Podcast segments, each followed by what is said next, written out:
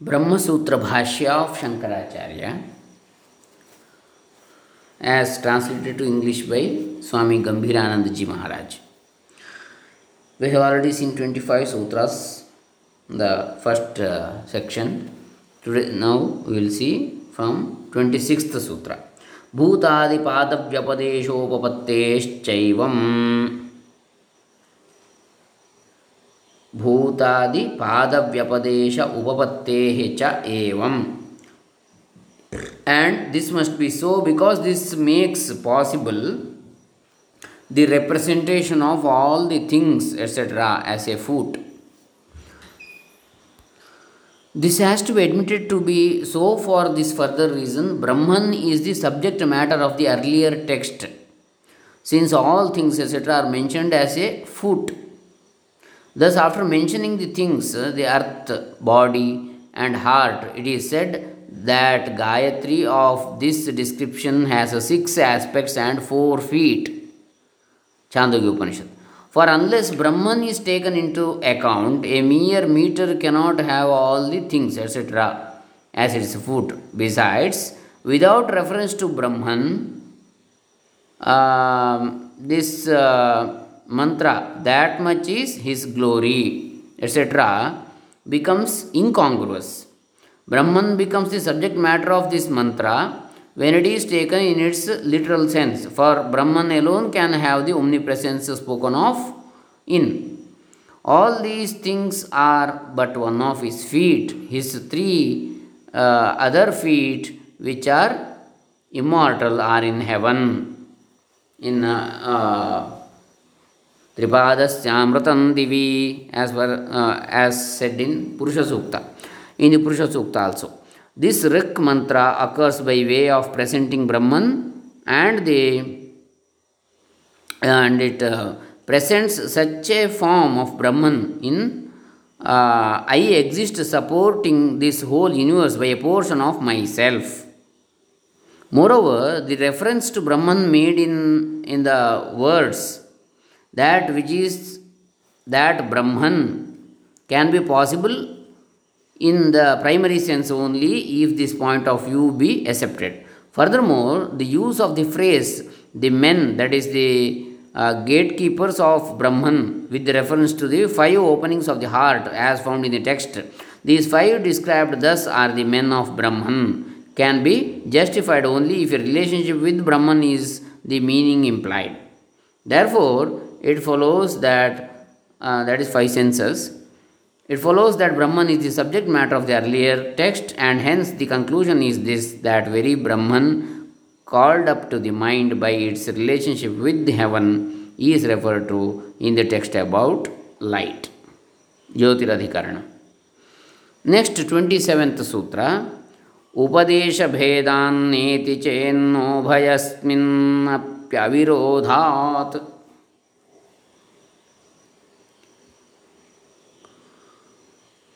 If it be argued that Brahman of the earlier text is not referred to here on account of the difference in the instruction, we say no, because there is no contradiction in there uh, in either case.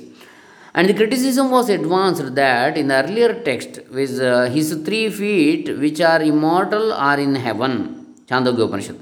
The word heaven used in the locative case indicates a habitation, whereas in the text here, that light which shines above this heaven, the word used in the ablative case, above heaven, indicates a limitation. Hence, owing to the difference in the form of the instruction, the Brahman of the previous text is not called true mind here. That criticism has to be met.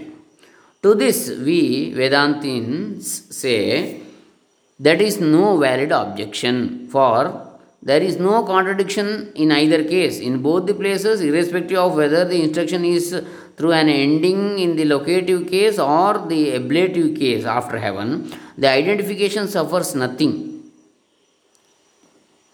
As in common usage, we find that a hawk associated with the top of a tree is referred to either as the hawk on the tree top or the hawk above the top of the tree. Similarly, Brahman though existing in heaven, is taught as existing above it. Others say, just as a hawk, not in actual uh, contact with the top of a tree, but hovering over it is referred to either as the hawk on the tree top or the hawk above the top of the tree. Similarly, Brahman, though above heaven, is taught as existing in heaven. So it can be well recognized that the Brahman mentioned in the earlier text as uh, is alluded here to here in the later text. Hence, it is proved that the Supreme Brahman itself is referred to by light. So next, uh, प्राणस्तथानुगमात् twenty eight sutra prana is brahman because it is comprehended thus doubt in the kaushitaki upanishad occurs the story of indra and pratardana which starts with the well-known pratardana son of divodasa went to Indra's beloved palace through war and valor. There we read, I, that is Indra, am prana, identified with consciousness. You meditate on me, who am of such stature as life and immortality. Similarly, there occurs this text at a later stage. Now, then, it is prana itself identified with consciousness that takes hold of the body and raises, that is, animates it up as well as uh, one should not inquire into speech, one should know the speaker, and so on. At the end, again, it is said that one is surely this uh, prana identified with consciousness, which is bliss, ageless and deathless, and so on. With regard to this, the doubt arises is the mere vital force signified here by the word prana, or is it some divine soul, or an individual being, or the supreme Brahman? Objection. Was it not shown under the aphorism uh, Pratardana is uh, that is Brahman for that very reason that the word uh, prana is Brahman for the, that very reason that the word prana is used in the sense of Brahman. Here also the characteristics of Brahman are in evidence, with bliss, ageless, deathless, etc. How can there be any possibility of doubt here? Doubter.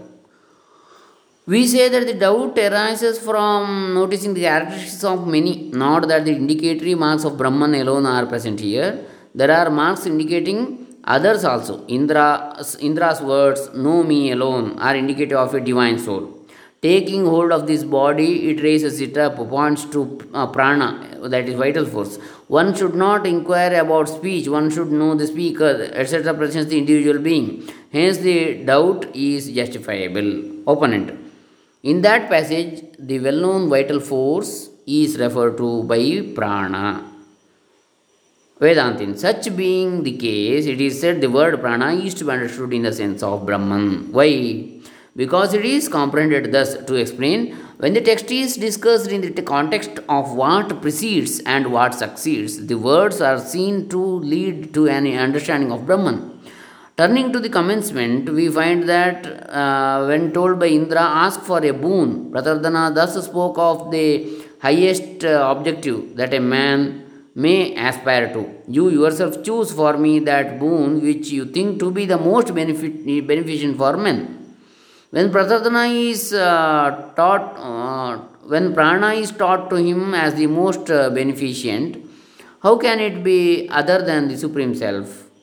For a man can attain the most beneficent thing from nothing but the knowledge of the Supreme Self. As declared in the Vedic text, knowing Him alone, one goes beyond death, there is no other path to go by. And others, Shvetashvatra Upanishad. Moreover, the text, the word viz uh, liberation achieved by the man who knows me is not uh, certainly injured by any act, neither by theft nor the killing of a fetus. Kaushitaka Upanishad. Becomes justifiable only if Brahman is accepted, for it is well known from such Vedic texts as the following that all the results of works are eradicated on the dawn of the knowledge of Brahman when he that exists as the superior and the uh, inferior Brahman is known, all the results of one's actions get eradicated. Mundaka Upanishad. And the fact of prana being one with the consciousness becomes proper only if Brahman is the meaning. For the insentient vital force cannot be one with consciousness. Similarly, such words as bliss, ageless, deathless occurring at the end cannot fully apply to anything but Brahman. There are also the texts He does not become greater by virtuous deeds, nor any the less by vicious deeds. It is He who makes one do good deeds whom He would raise above these worlds, and He again makes one do evil deeds whom he would cast below these worlds. This one is the ruler over the worlds. This one is the protector of the worlds. This one is the lord of the worlds. Kaushitaka Upanishad. Which all can be understood only if the supreme Brahman is resorted to and not the chief vital force. Therefore, prana is Brahman. Next sutra is 29th. न वक्तुरात्मोपदेशादिति संबंध भूमा ह्यस्मिन् न वक्तु आत्मोपदेशात् इति चेत् भूमा हि अस्मिन्। Twenty nine sutra. If it be argued that prana is not Brahman since the instruction is about the speaker's own self then we say no for here is an abundance of reference to the inmost self न वक्तु आत्म उपदेशात इति चेत वक्तु आत्मोपदेशात न इति चेत अध्यात्म संबंध भूमा ही अस्मिन् that is opponent says the assertion that prana is brahman is being refuted The Supreme Brahman is not the meaning of the word prana. Why? Because instruction is about the speaker himself or uh, some embodied deity called Indra is the teacher who speaks of himself to Pratardana in the first person in the introductory sentence. Know me alone, Kaushitaka Upanishad. And in the sentence, I am prana identified with consciousness. How can this prana, taught as speaker himself, be Brahman? For Brahman cannot be speaker as it is denied in the Vedic text without the vocal organ or mind. In such sentences as I killed uh, the three headed Vishwarupa, son of Twashtra, uh, Twashta, I threw to the wild dogs the hermits averse to the Vedas. Uh, Kaushitaka Upanishad. Indra praises himself through qualities that fit it uh, in with a body but not with Brahman. And it is logical that Indra should be one with prana by virtue of this uh, his possession of strength. For we come across such uh, a text as the vital force is strength. It is also well known that Indra is the presiding deity of strength for even ordinary people assert whatever vigorous effort there may be, it is the work of Indra. One is with the consciousness, is, uh, two is possible for a divine being by virtue of his unobstructed knowledge. For they say the deities have unobstructed knowledge. Once it is thus established that the teaching is about um, um, some divine being, such facts as the instruction about the most beneficent uh, thing, etc., have to be interpreted in the best possible way as referring to that being. Vedantin says. Thus, on the strength of the fact that Indra, the speaker, talks of himself, it is first denied that prana can be Brahman. Then the refutation of that is stated in, for here is an abundance of reference to the inmost self. Here, in this chapter, we find an abundance of reference to the inmost self. The text, life lasts so long as prana lives in this body, shows that it is prana alone, one with the consciousness and existing as the indwelling self, and not any external deity coming to exist after it that has independence, uh, independence in the matter of granting life and ending it. Similarly, the text, when prana exists, the senses and organs exist, shows that prana, as the indwelling self, is the support of the senses and organs. Uh, so also the text, it is prana identified with consciousness that takes hold of the body and lifts it up. Shows that prana, as the indwelling self, supports the body. And starting with, one should not inquire about speech but should know the speaker. that is prana. It is said to illustrate the point as the rim of a wheel is fixed on the spokes of a chariot and the spokes are fixed on the nave. Uh, so are these five elements and five uh, sense objects fixed on the five sense uh, perceptions and five senses, and uh, these later are fixed on the prana. That very prana is described is one with consciousness, bliss, ageless, deathless. All these texts present the inmost self as their only object, which remains unaffected by the contacts between sense objects and senses. And the conclusion with the words, one should know he is myself, becomes justifiable if the inmost self is accepted, but not if any external being, example, a god born later on, is taken up.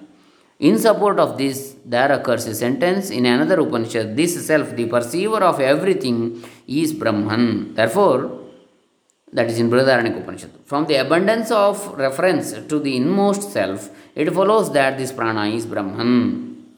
Why then does the speaker teach about himself?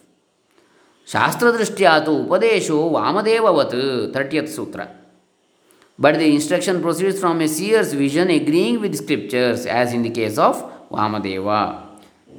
Indra, a divine being who had, uh, through a seer's natural vision, agreeing with scriptures, realized his own self as the supreme self. Thus, I am surely the supreme Brahman, imparted the instruction, know me alone. This is just like what is uh, read in the sage Vamadeva while realizing this self as that Brahman knew, as that uh, Brahman knew I was Manu and the sun. Aham Manurabhavam, etc. For the Upanishad declares, and whoever among the gods knew this became that. The criticism also has to be met that after declaring know me alone, Indra praises himself with such characteristics suggestive of embodiedness, embodiedness as the killing of the son of Twastra, Twasta. In answer, it is said it is not by way of uh, eulogizing Indra, who is to be known, but such facts as the killing of the son of Twasta and so on are presented, conveying thereby this idea since I am a performer of such deeds, therefore you worship me. Why are they spoken of then? It is for the sake of eulogizing the knowledge of Brahman. This being the end in view, the daring acts like the killing of the son of Twasta are being introduced, and then these are connected with the praise of the Lord, praise of, praise of knowledge. Thus, for me, while engaged in such cruel deeds, not a hair was lost of one who knows me, no acquired merit is adversely affected by any act whatsoever. The idea expressly is this as I have become identified with Brahman, and hence I do not lose so much as a hair, even though engaged in such cruel deeds. Therefore, for anyone else too who knows me, there can be no injury to his acquired merit by any act whatsoever. The real entity to be uh, known, whoever is, uh, however, is Brahman, which will be presented later in I am prana, one with consciousness. Therefore, this is a statement about Brahman. So this ends 30th Sutra. I think uh, let us con- uh, continue 31st Sutra in the next session. Hare Rama. ಗಂ ಸ್ವಾಮಿ ಗಂಭೀರಾನಂದಜಿ ಚರಣಾರವಿಂದಾರ್ಪಿತಮಸ್ತು ಆದಿಶಂಕರಾಚಾರ್ಯ ಅರ್ಪಿತಮಸ್ತು ಬ್ರಹ್ಮಾರ್ಪಣಮಸ್ತು ಸರ್ವೇ ಜನಾಃ ಸುಖಿನೋ ಭವಂತು ಓಂ ತತ್ಸತ್